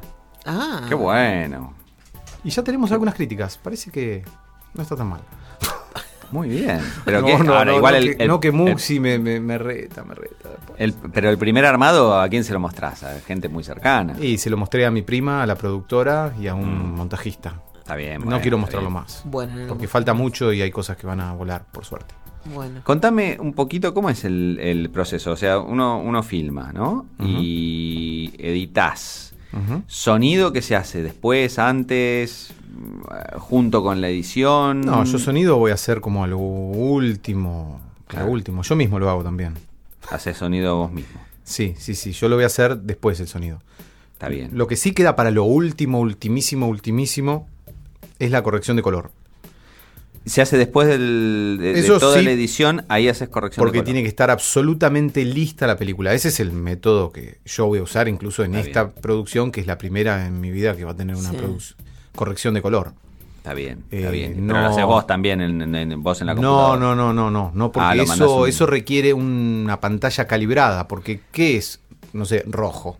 No, ¿Qué es claro, rojo? lógico, sí, sí. tenés Es lo que yo veo en mi pero monitor, hay- pero mi monitor hay- está calibrado con no sé qué, ¿no? Entonces, Hay kits para calibrar, que digamos vos eh, tenés que tener también una habitación medio propicia, ¿no? Que no te entre la luz por la ventana que yo, pero por lo que se pueden comprar unos kits que vos, este, digamos, como que se ponen sobre la pantalla y calibrás y, Ajá. y, y- Ah, mira. y- y con eso lo usás de referencia, digamos, porque obviamente tiene que ser lo mismo para todo el mundo. Claro, claro, claro. Pero bueno, no sé, eso sí, eso sí es el rubro que definitivamente va a ser otra persona. Tercerizado. Exacto, porque además no, no, no sé hacerlo y ya te digo, es no sé cómo calibrar mi monitor, que no es, no es tampoco bueno, es un, es un, LS un Es un L-. LCD común. Y Claro, no, no, son monitores especiales los que usan la, la gente Sí, que se dedica claro. a eso, son Sí. monitores.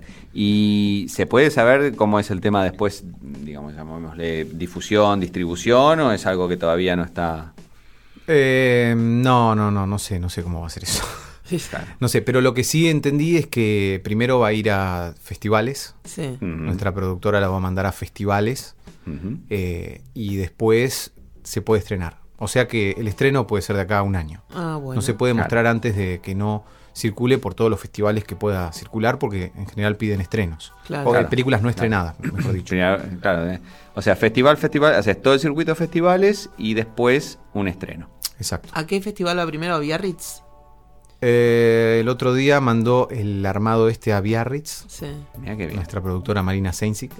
Mandamos- Yo te Ella quiero dice- ver en, en smoking en Cannes o en. Yo también me quiero ver ahí, pero bueno. Eh, no, y, y lo mandó a Biarritz, dice ella que es eh, re Biarritz la película. Ahí tenés. Y claro, Yo- porque cada festival tiene un estilo. No tengo idea. es. Claro, obvio, eso hay que saberlo también. Eh, después dice, me cuesta mucho no, no es No, no tirarte abajo. no tirarme abajo. Bueno. Está bien, dale, haciendo dale, un dale. enorme Este- esfuerzo. Hace- hace- Este es un hagamos, lugar- hagamos lo este siguiente. espacio- Hablar como en este es un serio, como si me cuesta mucho, mucho, mucho. Espera un segundo. Tinto. Hagamos lo siguiente. Dejemos baches entre Sí. todas Dale. las conversaciones, eh, todas las cosas que dice Willy Sí. para poder editarlo y ponerlo a él hablando seriamente de vuelta sobre su tema. Porque si no, viste, por favor, si no te vendés vos, ¿quién te va a vender? Sí, sí, sí. Tenés razón. Estelita. Sí, Estelita me vendería mejor. Pero Eh, bueno, va a los festivales y, y- y después... este, Festivales. Después también lo mandamos a San Sebastián, a un festival de eh, cine en construcción, creo que se llama. Ahí no necesitábamos mandar el corte final ni nada. O sea, Está simplemente mandar un armado, todo lo que vos tengas. Y ahí sí va a funcionar esto, porque, bueno, en Biarritz parece que no queda del todo claro si, si puede ser en construcción o, o no el, O el- tiene que estar terminada. el claro, corte, claro. Y esta, este corte, yo no lo llamaría corte, lo llamaría armado porque faltan imágenes. Yo Mm. hice- armé escenas con bocetos de, de- de- filmando acá en el barrio, como si fuera Necochea, por ejemplo. Sí. Claro, claro. Entonces, no Y eligiendo. tenés que reemplazarlas. Claro, tengo que armé como bocetos en algunas Mm, partes. Mm. Pero en líneas generales, creo que. No, de verdad creo que salió una película bastante redondita. Eh, Y una, una eh, de- antes de ir a lo artístico, una duda por lo que poco que entiendo yo del- de la parte eh, formal del asunto, porque creo que para eh, acceder, yo no sé si tiene algo que ver con el Inca o tenés un crédito, qué sé yo, pero creo que para acceder a ciertas cosas hay que estrenarse en un cine. eh, claro, sí. Hay como una especie de paradoja.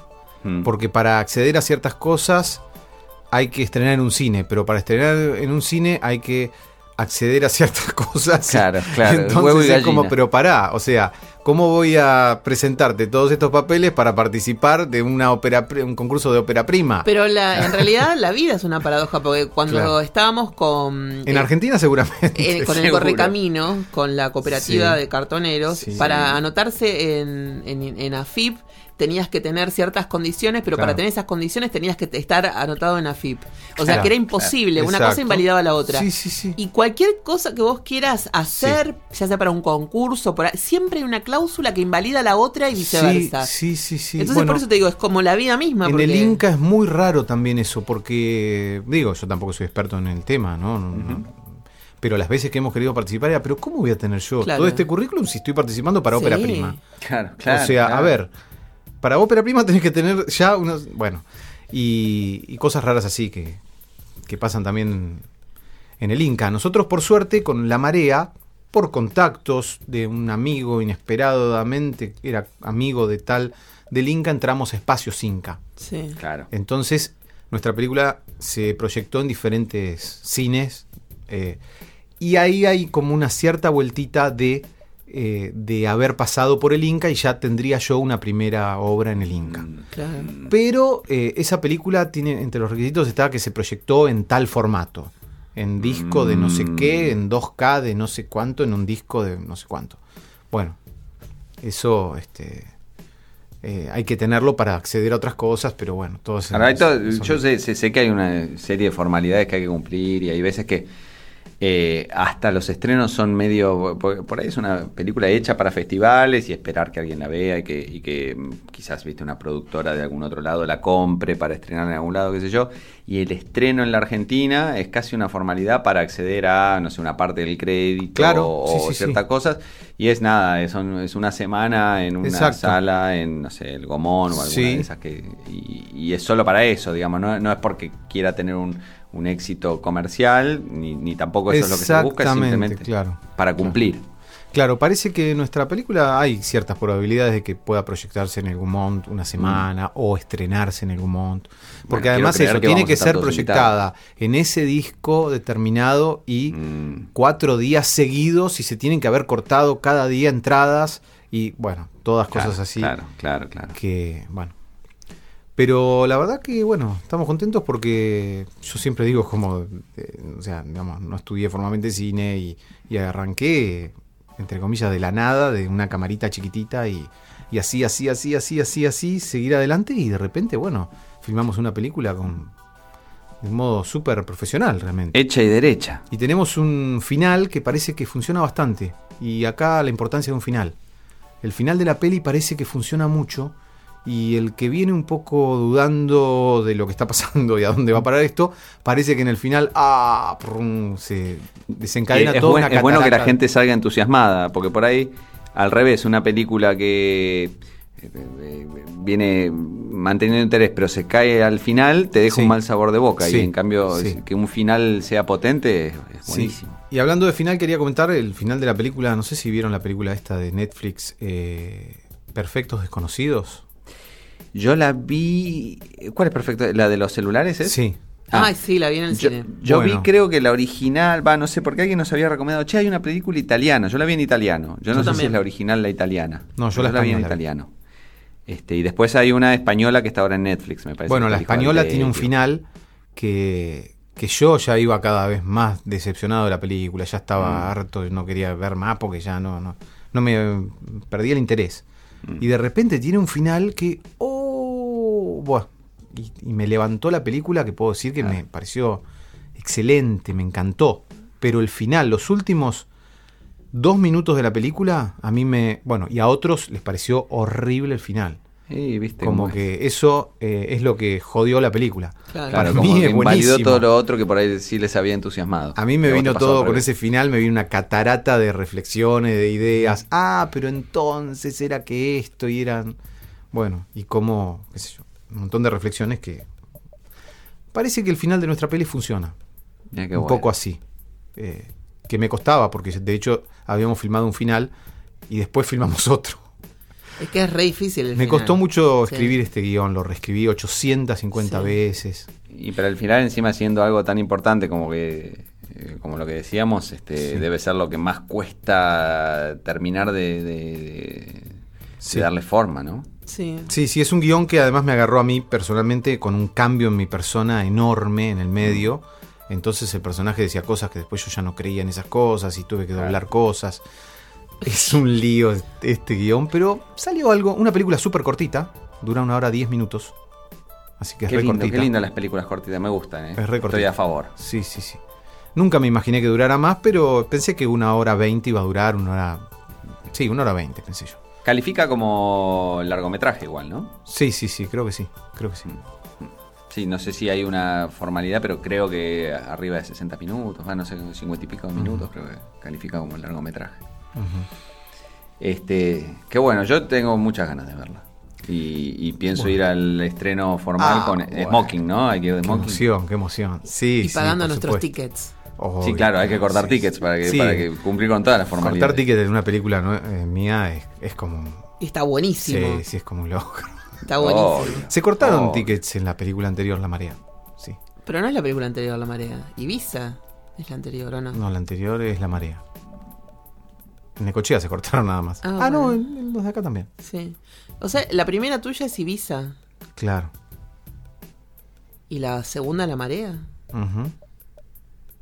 Me encanta tengo- que Susana duda y te pregunta a vos y no está convencida de tu respuesta tampoco. No, no estoy convencida de tu respuesta. Yo pensé que la primera película que vos habías filmado eh, había sido La Marea. Que, habías, que No, tuviste no. tantos problemas filmando La Marea. No, no. No, no, no. De ¿Estás hecho, seguro? bueno. Fíjate los afiches. Pero que tenés. Susana, por favor, ahí están los dos afiches, mirá. Yo voy a contar una, una, una infidencia. En el día de, de la fiesta de preestreno de la película de Valeria Bertuccelli, La Reina del Miedo, mientras Sí. estábamos tomando unos tragos, Willy contó su experiencia con La Marea, su primera película, y dijo que habían ido medio a lo loco a filmar y que había sido un que después la tuvieron que rehacer. Y Sí. Yo me acuerdo que le comenté que a John Cassavetes le había pasado Cassavetes le había pasado algo más o menos similar, que él había Willy es nuestro casabet. Claro, yo se lo dije listo, una listo. vez. Sí, sí, por ¿No favor. te acordás de todo eso? O sea que me- nos mentiste a todos. ¿Estabas copeteado? Pero ¿cómo voy a decir? No, no estaba copeteado. ¿Cómo voy a decir que, que era mi primera película? Era la primera película que... No, no era... No sé si la primera la consideramos eh, película, porque fue como una cosa muy... mm, Lo llamábamos corto, de repente duró un montón y de repente lo hicimos en, en un solo lugar, en Sí. mi departamento. Entonces te puedo hacer una pregunta técnica. Sí, ¿Por, qué, claro. ¿Por qué Ibiza se ve mejor que La Marea? Si, si Ibiza fue tu primera película y La Marea la segunda. Pero... ¿Dónde se ve mejor? No sé dónde se ve mejor. de Yo creo que de se ve un poco mejor la segunda. La marea. Sí. Estamos haciendo un quilombo, la gente va, va a chocar en su casa. Sí, sí, sí. Bueno, que vamos a repasar La gente, ya, la gente ya pagó hace No, no, rato. no, pará. Vamos a, a repasar entonces tu filmografía. Sí, por favor. Eh, pero con los cortos también, ¿no? Dale, Eh, el primer corto fue About Freedom. sí. Eh, ¿Ese se segundo- consigue? Sí, está todo en el 3producciones.blogspot.com.com. Porque me piden a, a mí. Decí bien la, Me decí imagino, de vuelta, decí bien la dirección porque la gente no va a poder entrar. El 3producciones.blogspot.com. Muy bien. La- ¿El segundo corto? El segundo se llama El Incorregible. Sí. El tercero, eh, el primero está en un inglés que es un boceto, quiero aclarar. Es un boceto, pero como funcionó y quedó así. Pero Sí. está en un inglés medio inventado. Sí. El segundo es un francés totalmente inventado. Sí. Totalmente inventado. Ese me encanta. El tercero, eh, ¿el tercero cuál es? El Santitos, los Santitos, no me acuerdo. Ah, los Santitos, eso fue feo. Era un tiempo que estábamos enojados con Santos y, y hicimos un par de, de burlas a los Santos. Muy feo. Ay, dale que después. Esos creo que los saqué, cosa. no los publiqué más. El de los Santitos. Después están las chicas. Sí. Eh, después hice otros cortos. Hice uno que se llama Crudo, que una prima mía me dijo, sos un monstruo.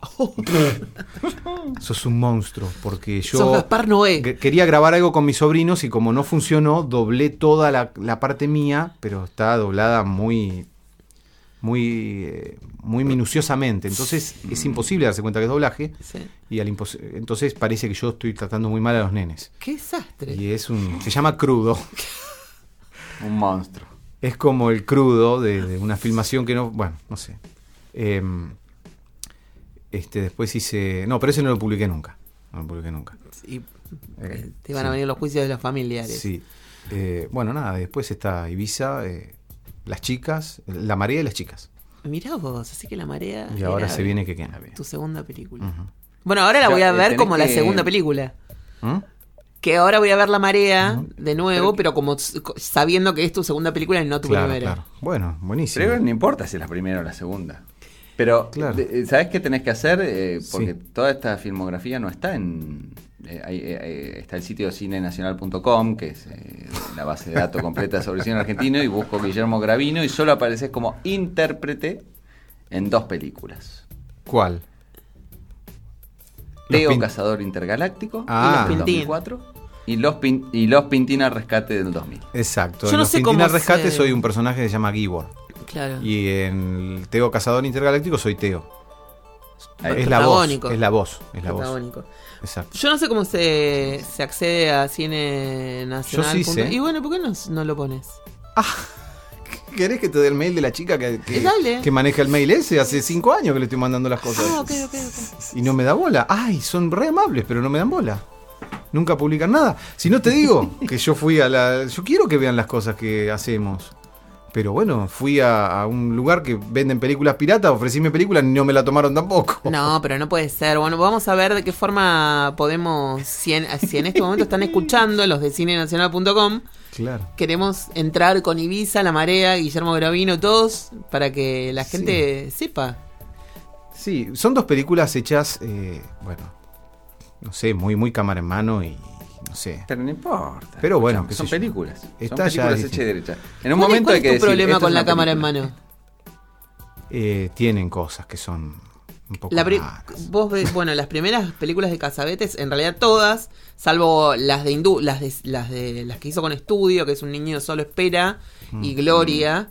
Todo el resto son, es con cámara en mano. Bueno, eh, muchos lo tomaban como un ejercicio de actores, que a mí me, me parece que trascendió eso, pero no es el único que usa la cámara en mano. Y de hecho, Eh, Woody Allen en los 80. claro, bueno, ahí, porque No, es un homenaje no, a. Cámara en mano, sí, bueno, los planos no están pensados, no hay no pensé en planos. Eh, bueno, no. Igual la marea, qué sé yo. Pero por está bien, ejemplo, cine- cine de guerrilla, está montajista de cine nacional increíble, Sí. un director de cine regroso que lamentablemente se murió hace dos años. eh, la vio y dijo que era un poco agobiante los planos, pero que, pero que se podía considerar un cine este de autor, el Claro. hecho de los planos así. Dijo, quizá, no sé, esto puede jugarle a favor en algunos festivales, el hecho de que están todo, todo es plano muy cercano. Claro, es muy. Vos es que. mm, Una de las cosas que decía. Bueno, yo lo llamo Billy Builder porque me gusta decirle así. eh, con el tema, con respecto a los planos, sí, que él nunca es- le así. Sí, sí, yo digo que es así. Porque es en alemán. Sí, yo siempre digo que es así, pero eh, la gente le dice Billy Wilder y no es le, le Billy dicen Wilder. No, pero favor. No, no es le decían así. así, pero era Builder, claro. Entonces él decía que el tema de los planos, que a él no le gustaban los planos muy cercanos, los primeros planos, ni, ni el plano detalle, porque te- te- como que lo veía demasiado forzado. ¿No? A la hora de ver la película, como que se notaba Claro, que los actores. Pero después vos haces un análisis plano por plano de todas sus, de sus películas y está lleno de plano detalle, de plano primerísimo. Sí, sí. Yo me acuerdo que ter- terminaba de leer los libros de él, iba a hacer el análisis de plano por plano y decía. Pero, querido, sos un boludo. cara dura. Claro, me recalentaba. Me acuerdo Claro. que eso lo, lo presenté en un trabajo final y dije, bueno, voy a hacer una, una aclaración. Este señor dice que no está de acuerdo con los planos de detalle, los primerísimos primeros planos, pero sin embargo, su- esta película tiene, no sé, ponele 300 planos de detalle, 250 primeros Claro. planos. Así que no, no sé qué decirles. Me acuerdo que un desastre lo mío.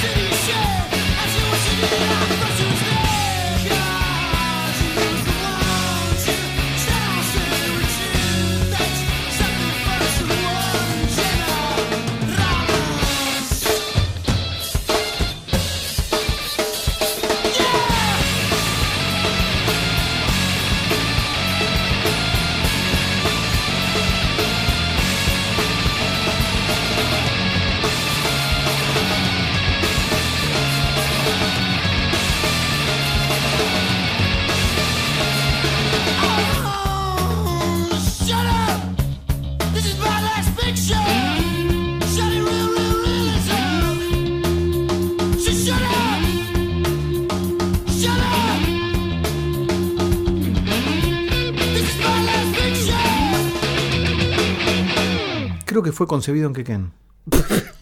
Concebido. Sí, concebido.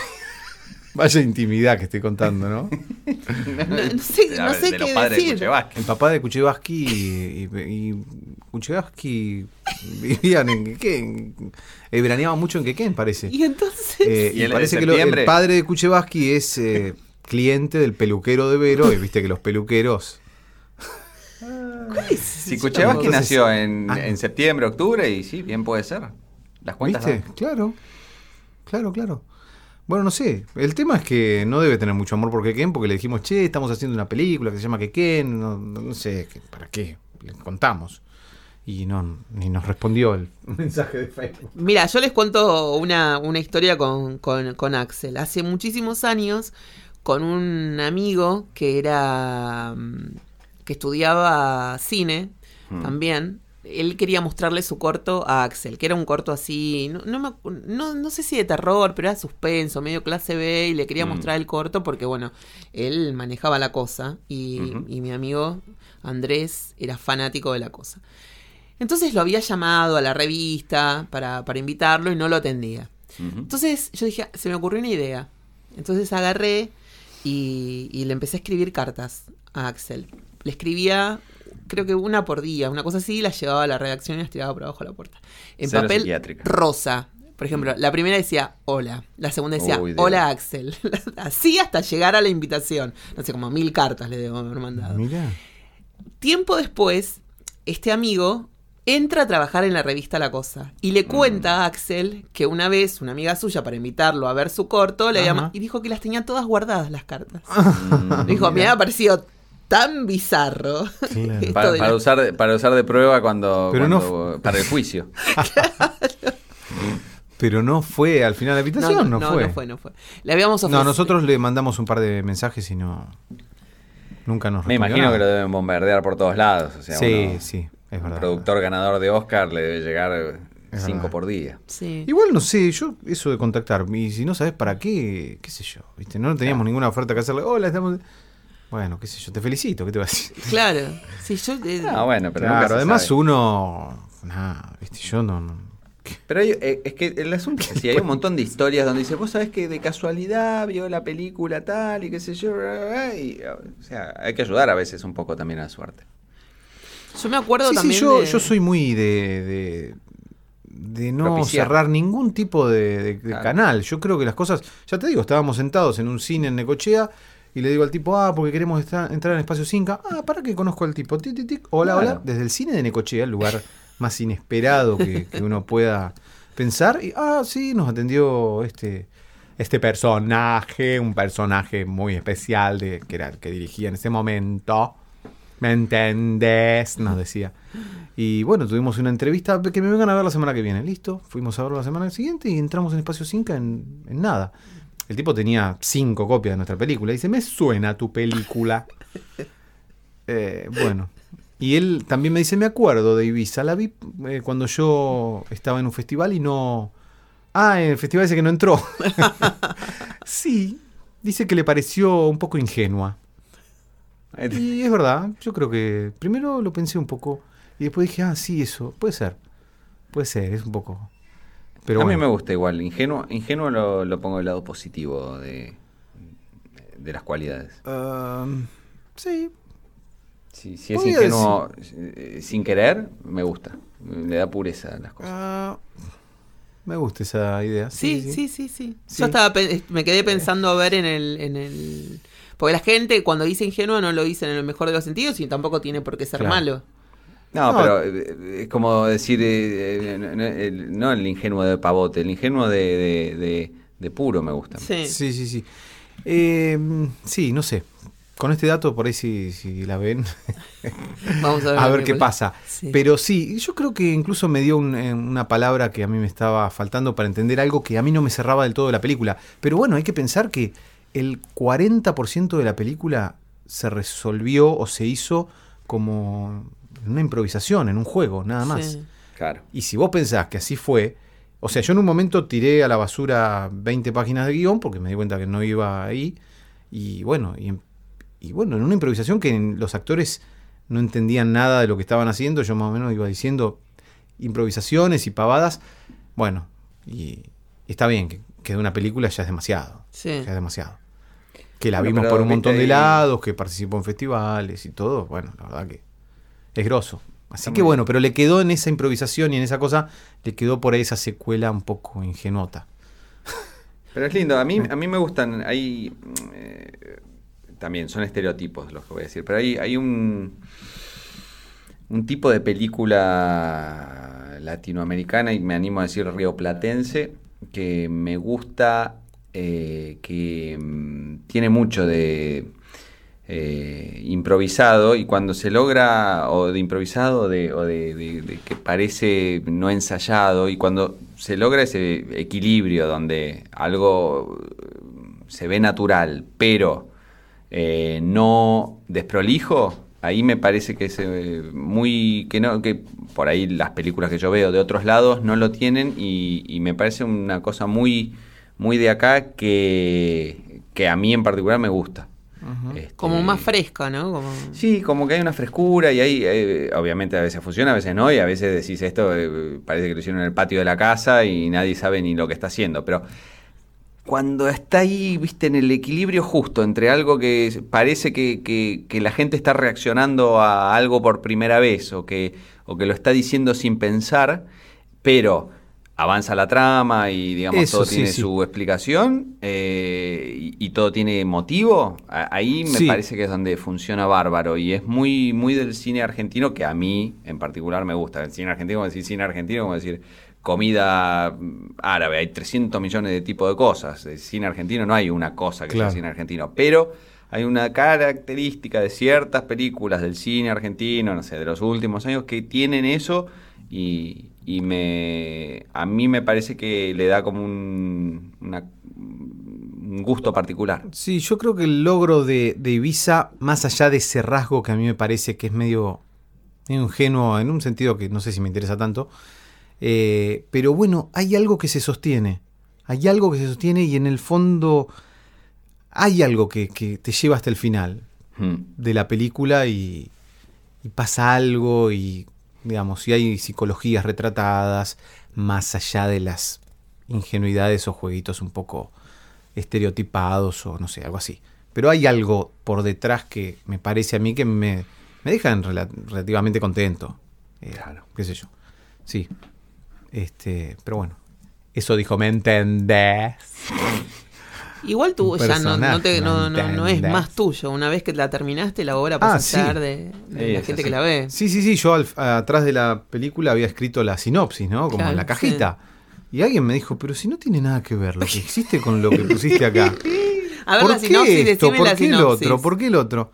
Ay, no me acuerdo, la, la tengo escrita por Qué ahí. genial. Pero claro, eh, todo lo que yo había escrito me dice, pero... Y ahí dije, ah, no, no tengo que escribir sinopsis porque no, no. O tenés que hacer algo muy vago. Porque cada cual lo toma para cualquier lado. o sea, Claro. Sí, sí. Nada que ver. Qué genial eso. Sí, sí. Salvo que, bueno, sea muy literal a lo que pasa en la película. La sinopsis la tendrías que haber escrito después de la, Claro, de la película, ¿o no? claro. La vas a A mí Sí, me hacer. gusta no, la escribí después. Ah, No, no. Me, me encanta la idea de, de presentarte en festivales o en- que la caja del DVD diga algo completamente distinto de lo que hay adentro. Claro. Bueno, acá este, un viajero Y espacial después yo tenía que dar un y adentro eh, nada que ver. Claro, bueno, hay que hacer eso. No, mi prima hace unos días tuve mucho intercambio sobre el corte este que le mandé y en un momento se fastidió y me dijo, ah, pero vos, qué sé yo, yo no vi nada de todo eso que vos decís. Y me dio mucha risa el mensaje, a ver si lo encuentro. Ah, no, ya están borrados todos. y nos dejaste sin... ¿Pero qué, qué, qué, qué fue? Como que vos le hiciste un análisis de Yo tu le dije, no, mirá, el personaje ahí, le pasa esto, le pasa el otro, y esto está en conexión con lo que hablan en el auto, que le dice tal cosita, si yo saco esto, tengo que sacar esto, esto y esto, y el otro, y el otro. Y entonces me dice, ¿pero qué? ¿Por qué tiene que ver con el auto? No, ah, y en un momento me no, no, no, no, no sé, vos, qué sé yo. ¿Qué- lo que querés decir ahí, qué sé yo, eso lo pensás vos nada más. Claro, complicás la trama. ¿Te das Claro, cuenta? Como bueno, en, la serie de Luis Miguel. que complicás la trama. Qué genial. Bueno, ya estamos entonces. Eh, sí, ya estamos, ya estamos. ¿No? Hablando de la serie Luis Miguel, ¿no, ¿no quieren escuchar a, a Luis Rey al final? Que no se arrepiente de nada. Me parece muy bien. Es, eh, qué gran cierre de nuestro capítulo con Luisito Rey. Y sí, habíamos hablado de la importancia de un buen final. Sí. Es así. No hay nada en el mundo más hermoso que cuando se tiene fe. No hay nada que pueda hundir el barco, ni la mayor tempestad. La música, hermoso secreto de dos segundos que puede hacer lo más bonito que se puede lograr. Vibrar por fuera y por dentro. Cada uno en lo que puede dar. La rosa de los vientos nos sobra. No la vamos a necesitar tenemos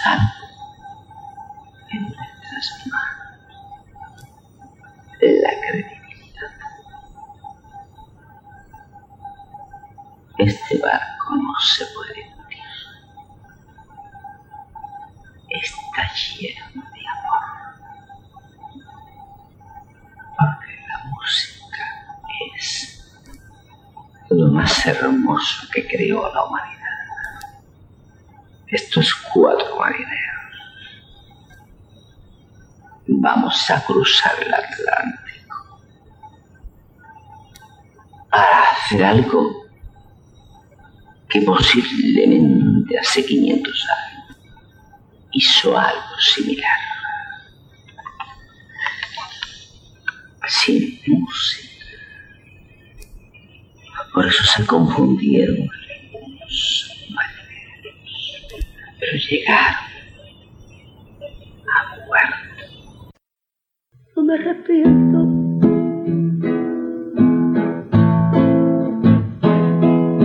Sí, sé que he sufrido los amores que he tenido muchas veces me. No lo siento. Es mejor sentir amor, aunque sea haya dolido. En esta vida. Por vivir las cosas bellas del amor que haya vivido.